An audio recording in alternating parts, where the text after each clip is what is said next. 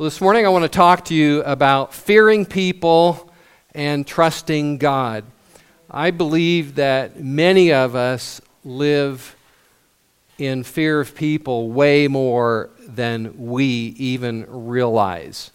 We're just uneasy, we're trying to please people, we're uncomfortable, there's anxieties that we don't even recognize are uh, controlling and affecting our heart and stealing our joy.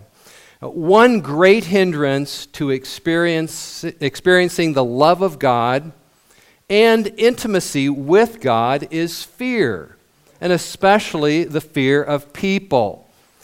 Proverbs 29 25 says, The fear of man lays a snare, but whoever trusts in the Lord is safe. In other words, fearing people is a dangerous thing, it's a dangerous trap. It will keep you from doing what God wants you to do, it will keep you from enjoying God's presence. Trusting in the Lord allows our hearts to feel safe and unafraid and near to God, no matter how fierce the battle is raging around us. Now, we all feel afraid at times but fear that becomes entrenched in our hearts becomes bigger than God and pushes God and His promises out of our thoughts. When love for our own life, our own security, our comfort, the welfare of our children, our possessions, or our reputation becomes uppermost to us, then our fear of losing those things rules how we live. And almost without knowing it, our fears have taken the place of God in our hearts. And so the real issue is will our fears or will the Lord captivate our attention, our thoughts, and our emotions? I think a lot of us want to get rid of fear because we know that fear is, is kind of a bad feeling. It disrupts our peace of mind and heart. And that's important to get rid of it for that reason. But it's far more important to get rid of fear because it is an enemy of faith in God. And it actually is an opponent to God. It's an opposing God that can rule in our hearts instead of the Lord. There's a lot in the Psalms that help us overcome our fears. And the key verses that help me deal with my fears are found in Psalm 34 and in Psalm 56. These two Psalms are closely related, and I will get to that later. But I view the promises, the truths in these two Psalms I view them as life saving promises. They are like keys to the prison doors of fear. Let me share just a couple of them with you. Psalm 56, 3 and 4. When I am afraid, I will put my trust in you. In God I have put my trust. I shall not be afraid. In this short statement, there is more revelation about how to be delivered from fear than in a hundred books on overcoming fear. Trusting in God is the antidote to all fear. David testifies to the complete effectiveness of trust in God as the cure for fear in Psalm 34 4. I sought the Lord, and he delivered me from all my fears. We trust, he delivers. When we trust in God, he delivers from all our fears. A heart free from fear is a supreme blessing of those who trust in God. Psalm 34 and 56 were both written when David was fleeing from Saul. Saul viewed David as a threat to his throne, and he told his son Jonathan to send some guys, go take some guys and go kill David. So David fled, and he first went to Ahimelech, the priest, to get some food and to ask for a sword. Ahimelech gave him some bread, and he gave him Goliath's sword. Then David fled or went to the king of Gath. And the king of Gath this was the king of the Philistines. He went there to hide from Saul. Gath was a Philistine city. And you may remember that Goliath, the giant Goliath, was from Gath. Well, in Gath, David was safe from Saul, but it says the Philistines took him prisoner or made him prisoner. And before long, some of the king's servants recognized David and warned the king of Gath. This man is David, future king of Israel. He is the one they sing about. Saul has slain his thousands, but David has killed his ten thousands. Well, when David realized that his cover was blown, when they realized that they knew who he was, he was, it says in 1 Samuel, he was very much afraid of the king of Gath. There was no way for David to escape. There was no way for him to fight his way out, even though he had the sword of Goliath. So, what did David do? He pretended to be insane. Well, the king of Gath believed him. The king of Gath fell for this act and he said, I don't want a madman around me. And so he sent David away. So, in a way, miraculously, David escaped death and fled to a cave at Adullam. Psalm 56 is a psalm of David. If you, if you look at your heading in your Bible, Psalm 56 is a psalm of David when the Philistines captured him in Gath. Psalm 34, even though is, is actually written after Psalm 56, Psalm 34 is a psalm of David when he pretended to be insane before the king of Gath and was let go. While he was a prisoner in Gath, while he was a prisoner of the Philistines, David said, When I am afraid, I will put my trust in you. When the king of Gath let him, de- let him go, and he, fled, he went from there to the cave of, Ad- of Adullam, David said, I sought the Lord, and he delivered me from all my fears. So these Psalms are closely connected by events in David's life, and they're probably written very close to the same time. So let's read them. Psalm 56, we'll start with. And then we'll go to Psalm 34.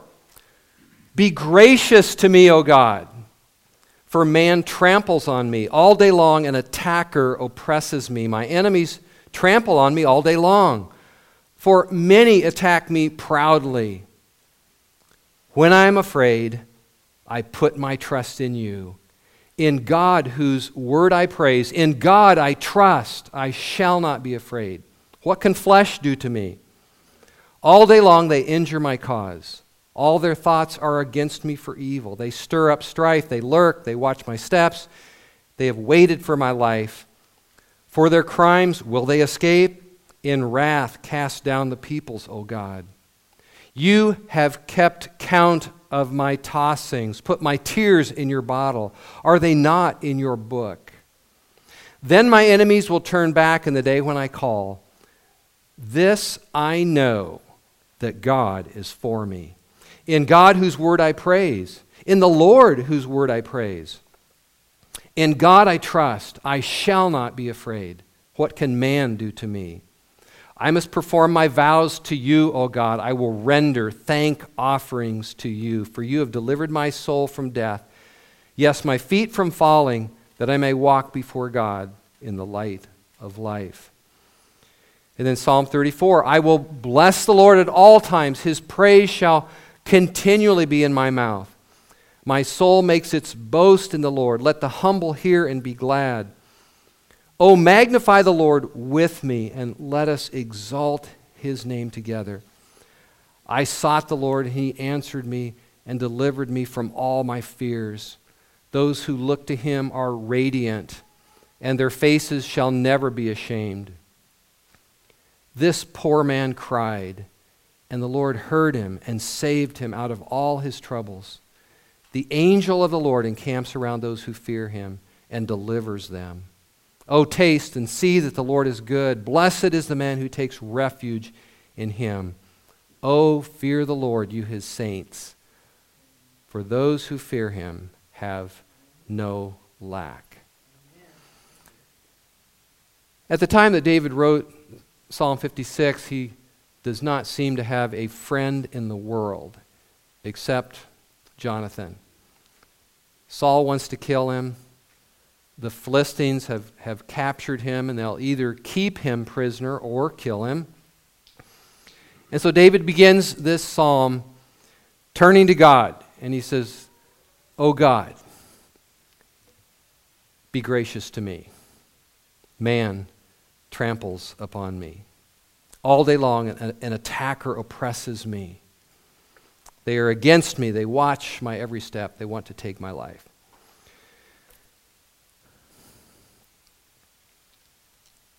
Much of our fear in life is rooted in other people, in what other people have done to us, or are presently doing to us, or might do to us.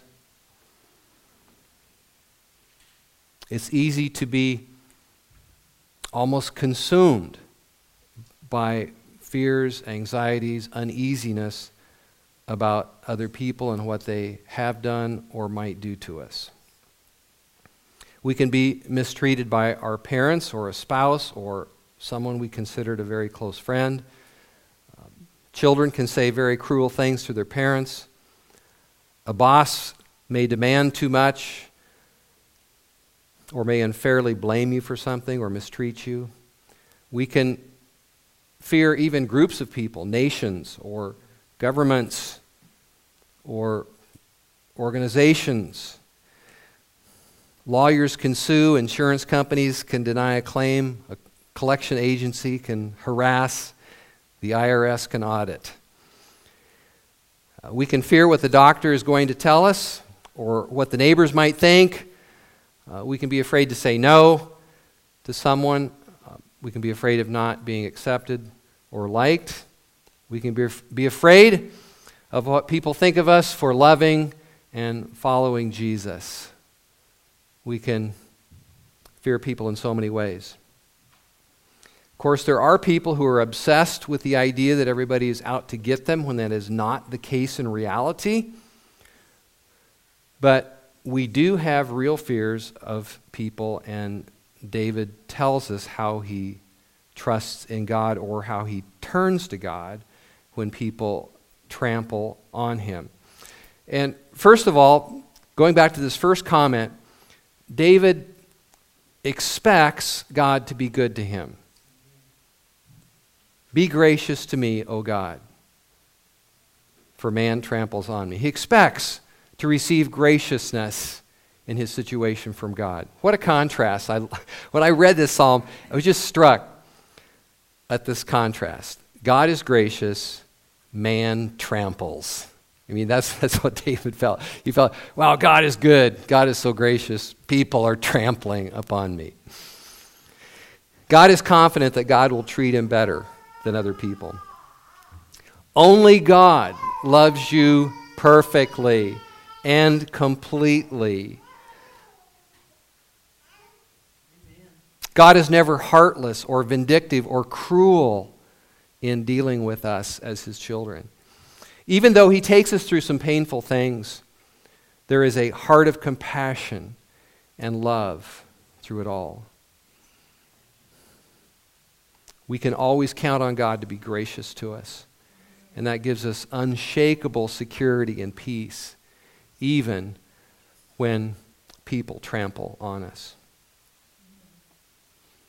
Then David goes on to say, verse 3 when I am afraid, I will put my trust in you.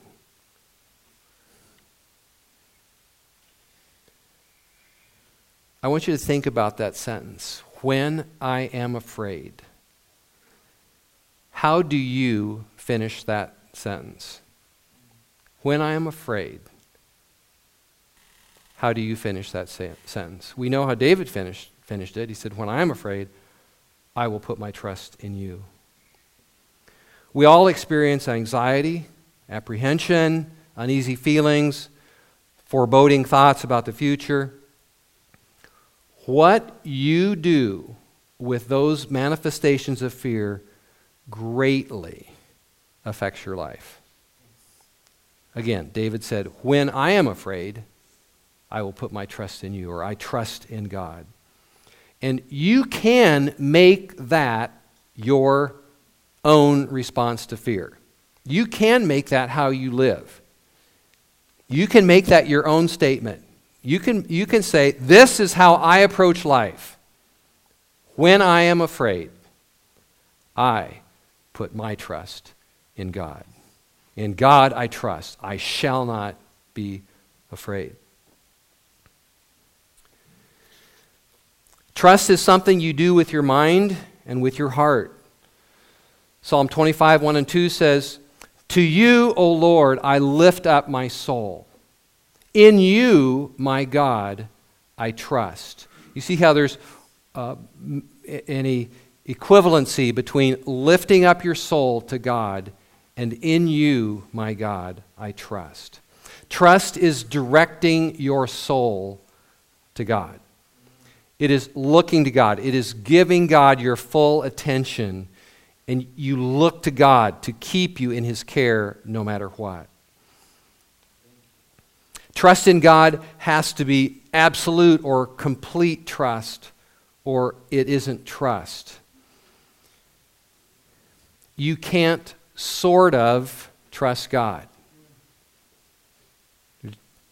It just, just doesn't work. It's trust I've often said is kind of like jumping into the arms of the Father, or it's, it's, like, it's like jumping off the high board into the pool. You, you can't sort of do it. You, you have to trust God completely and just abandon yourself to His care. It is complete abandonment of your worries and your fears to Him. It is a complete abandonment of your concerns about what people have done to you or are doing to you to God. So the solution to fear is to trust in God and to trust in what God has said. Very interesting in Psalm 56, three times David said, I will trust in God whose word I praise. He exalted God's promises over his fears. He exalted God's word over his fears. That is how we deal with our fears. It is the power of God's voice that silences our fears. Several commentators noted that this could be translated I will boast in what God has said to me. I will boast, I will exalt in what God has said to me. Matthew Poole said this means I will have great respect for the assurances He has given me on which I may rely in times of danger. So it's, it's really a choice of whether we are going to uh, exalt our fears and lift them up and magnify them, or whether we're going to exalt and lift up and magnify God's word and his assurances and his promises. David vowed to trust in God, but he also vowed to not be afraid. I will not fear. I will not be afraid. In God I trust. I shall not be afraid. One of the lies of the devil is that you can do nothing about your fears. I mean, if you're, if you're afraid, you're just, you're just afraid. The truth of God is that you can repudiate fear and replace it with trust. And it is a dangerous thing to coddle your fears, to justify your fears, or to just allow them to continue in your heart and grow. Fears do not go away on their own until you choose or vow, like David did, until you vow to refuse to let them rule over you. Alexander Maclaren, a commentator who I've quoted numerous, numerous times, said, True faith by a mighty effort of the will fixes its gaze on the divine helper and there finds it possible to lose its fears. So, the solution to your fears is more than wanting to not be afraid. Probably a lot of people w- would say, Yeah, I, I don't like being afraid. I don't want to be afraid. But the solution to our fears is much more than simply wanting to not be afraid. It is vowing to trust in God and to not be afraid. Our fears are relieved by seeing God as big and seeing men as merely human. Verse 4 I shall not be afraid. What can flesh do to me? Or I like the New American Standard, which says, What can mere man do to me?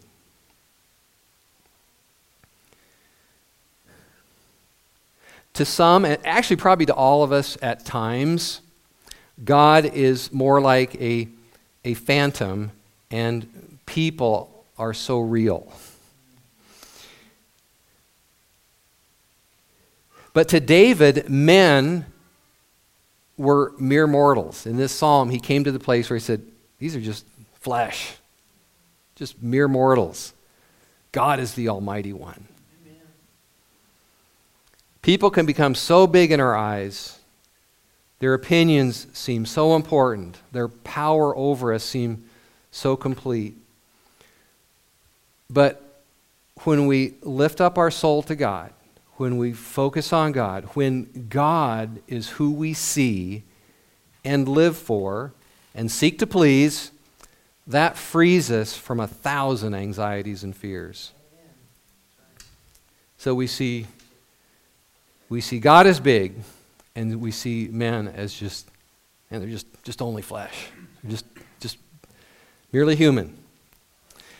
Yet that doesn't mean that we that we never get hurt or that God is indifferent about our sufferings at the hands of people. And this is why I really love verse 8 in this. It says, You have kept count of my tossings. Eh, you know, the ESV is a very literal translation. I, I don't, I don't always love its readability, but because uh, to me, I don't know what that means. You've kept count of my tossings. But most translations say you've kept track of my, my misery or my sorrow and you put your t- my tears in your bottle. Are they not in your book? Uh, look at the, the, the, the detailed, loving, personal attention God has for you. He puts your tears in his bottle. He keeps track of your sufferings and your misery. He writes them down in his book. And I don't think there's a literal bottle or a literal book, but it's communicating this tender, loving, detailed care that God has for you and what you're going through. He keeps track of your pain and sorrows. We may not understand what is happening to us, but God sees, He knows, He cares. And he remembers better than you do all the stuff that you've been through. He's got it. He's got your tears in his bottle. He's got your sufferings in his book. Because it matters to him. It matters to him because you matter to him. And he cares about you through all the, the stuff. He cared about David through all this stuff that he was going through. We can trust God with complete abandonment because of the truth that is in verse 9. This I know that God is for me. And I think some of this flowed out of this previous thought that of just how, how tender God cared for him and how, how God remembered him and, and how much David's sufferings mattered, or how, yeah, mattered to God. And so David said, Well, this I know, or now I know for sure that God is for me. I remember the first time I read this verse in Psalms. Uh, I think I was a freshman in college, but I remember the first time I, I ran across this verse and how deeply it impacted me. I thought, wow, to be able to say, this one thing I know for sure that God is for me. And it will deeply impact you when, when you hear that or receive that or take that for yourself as a truth for yourself. You need to become convinced of this in your heart. And I, I know sometimes, you know, we, we have sing, we've sang and have talked so much about how God is for us, not against us, that sometimes I'm afraid it goes in one ear and out the other. But if this really settles in your heart, it changes you forever. When you get up in the morning, you can say, I don't know what's going to happen today, but one thing I know for sure God is for me today. When people hurt you or do mean things to you or say mean things about you, you can say, Wow, that hurts. But this one thing I know for sure that God is for me. And God's favor overrules what any person, any organization, any government can do to you. And let me assure you, this is not just positive thinking. Jesus Christ Himself died to bring you into the Father's favor. Now, in verse 10, David, I don't know if he gets mixed up or what, but he just repeats what he said before. Everything in verse 10 is all stuff he said before. I'm kind of kidding there, but, but David just expresses his trust again in verse 10. In God, whose word I praise, in the Lord, whose word I praise, in God I trust. I shall not be afraid. What can man do to me? There's nothing new in that verse. He said it all before. But I think it shows the importance of, of repeating uh, the promises of God and just letting them uh, turn over again and again in our heart, in our mind. If you want to be free from fear, you don't just passively say, you know, one time, uh, I will trust in God. No, you, you say it again and again. You, you say it strongly and tenaciously. You repeat it. You stay with it. That is how you fend off your fears. David ends this psalm, Psalm 56, by saying, I will do, or now I must do what I have vowed. I will offer up to you a sacrifice of thanksgiving. When David, when David was afraid, he vowed to trust God. He also made a vow to praise God. And Psalm 34, I think, is the fulfillment of that vows, or one of the ways that David fulfilled that vow to give thanks to God. Some, I think the King James Version, some other translations say that he vowed to, to praise God. And that's certainly what he does in Psalm 34. Verse 1 of Psalm 34 I will bless the Lord at all times. His praise shall continually be in my mouth. My soul makes its boast in the Lord. David Guzik said in his commentary uh, David cleverly won his freedom by pretending madness, but he knew that the working of the thing was due to God, not his own cleverness. David had little to boast of from a human perspective. He had to humiliate himself like a madman to escape the Philistines. God often lets us look and feel weak or humiliated so that we will boast in Him and not in ourselves. Almost reminds you of the time where uh, they had to let Paul, the Apostle Paul, down in a basket over the walls of the city of, of Damascus. What a, Paul refers to that later as kind of a, a time of weakness and humbling. Let the humble hear and be glad. Oh, magnify the Lord with me, and let us exalt his name together. Uh, when, when David escaped from the Philistines, he went to this cave at Adullam, which we read about in 1 Samuel uh, chapter 21 and 22. 1 Samuel 22, verse 1 says, when he, when he came to the cave at Adullam, his brothers and all his father's house went down to went down there to him, and everyone who was in distress or in debt or discontented gathered to him there. I mean, what a group of people.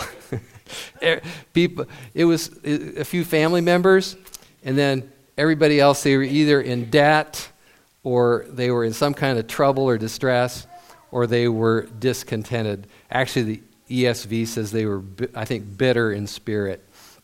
Uh, what I just read to you, is, I think, is, is, I can't remember from the New American Standard NIV, but uh, you just get this picture of this motley crew. And David Guzik suggests that, that David sang Psalm 34. He sang this psalm of thanksgiving and praise in front of or for this desperate, needy, humble group of people. Let the humble hear it and be glad. Oh, magnify the Lord with me. Let's exalt his name together. David still had plenty to fear. Saul was still trying to kill him, and he actually was going to still be on, be on the run for quite some time after this. But he blessed the Lord, and he boasted in the Lord, and he invited those around him to magnify the Lord with him. You know, we choose either to live in fear or to worship. It really comes down to that. It's either fear or trust, fear or praise, fear or worship. Verse 4, which we read before, which is one of my favorite. Wow, I, I hope you, this verse gets into your mind and heart. I can't tell you how many times I, I repeat this verse to myself. Verse 4 I sought the Lord, and he answered me, and, and he delivered me from all my fears. You know, God got David out of a jam in Gath. And even though he is still in danger, he declares that God has delivered him from all his fears. I, mean, I like that. There's, there's a little bit of faith in, in that statement. But what a precious promise. And I do regard it as a promise that if, that if you see, those who seek the Lord will be delivered from all their fears. How many fears can you be delivered from? Every single one. You may have one or two big fears that you're aware of, or you may have so many fears that you can't count. You may have a lot of fears lurking around your mind and, and thoughts, but you don't even know about. You're, you don't even realize there's just this low grade anxiety and uneasiness. Seek, if you seek the Lord, He can deliver you from all of your fears. And so I, I strongly exhort and encourage you to, to make this Make this your confession. This is, this is my statement of faith. I sought the Lord, and he answered me and delivered me from all my fears. Verse 5 Those who look to him are radiant, and their faces shall never be ashamed. Another, another favorite verse of mine. What a difference it makes in our heart and on our face when we look to the Lord instead of looking at our fears. I mean, it, I mean, you look at your fears and it does something to your face. You look at God and it does something to your face. The contemporary English version says, Keep your eyes on the Lord. You will shine like the sun and never blush with shame. So you can keep focused on your fear or you can look to Him and be radiant. David continues his personal testimony in verse 6. This poor man cried, and the Lord heard him and saved him out of all his troubles. I love David's perspective of himself because isn't that how we, we often feel about ourselves? I, I often do. Uh, this, this poor man cried, and the Lord heard him. Uh, we, we are just poor nobodies. We're, we're, we're just poor people. But the Lord hears us and saves us out of all our troubles. In other words, God is not into saving just big people or important people. It's, it's this poor little person over here that cries out to the Lord. And God hears and saves them and delivers them. So, no matter how small you feel, trust in the Lord to save you. Do that instead of being afraid. And then, this important truth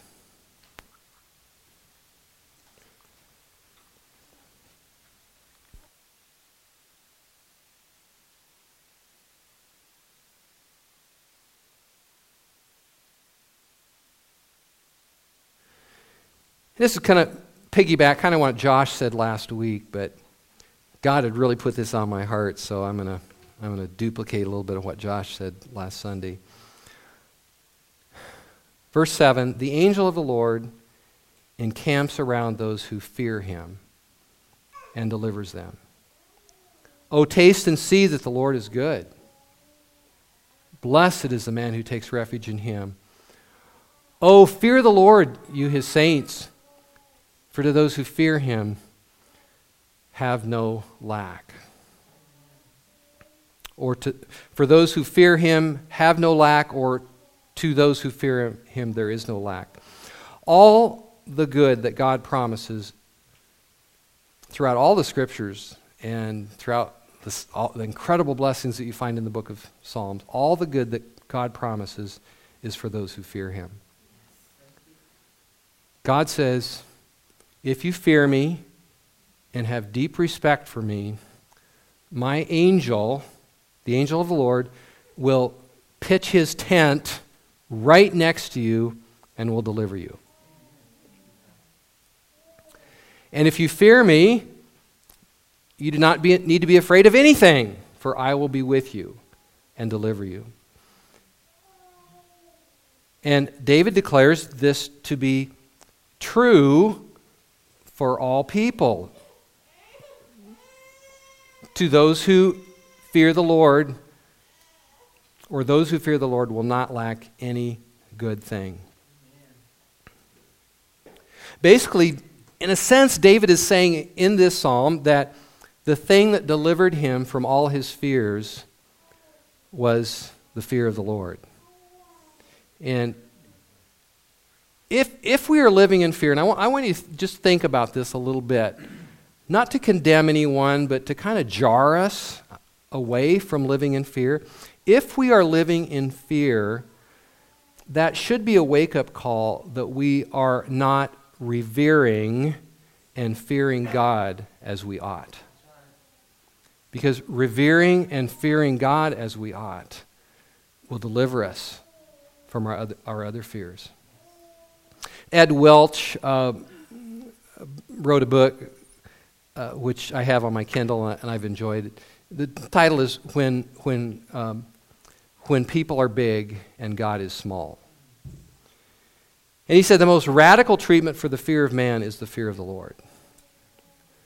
God must be bigger to you than people are.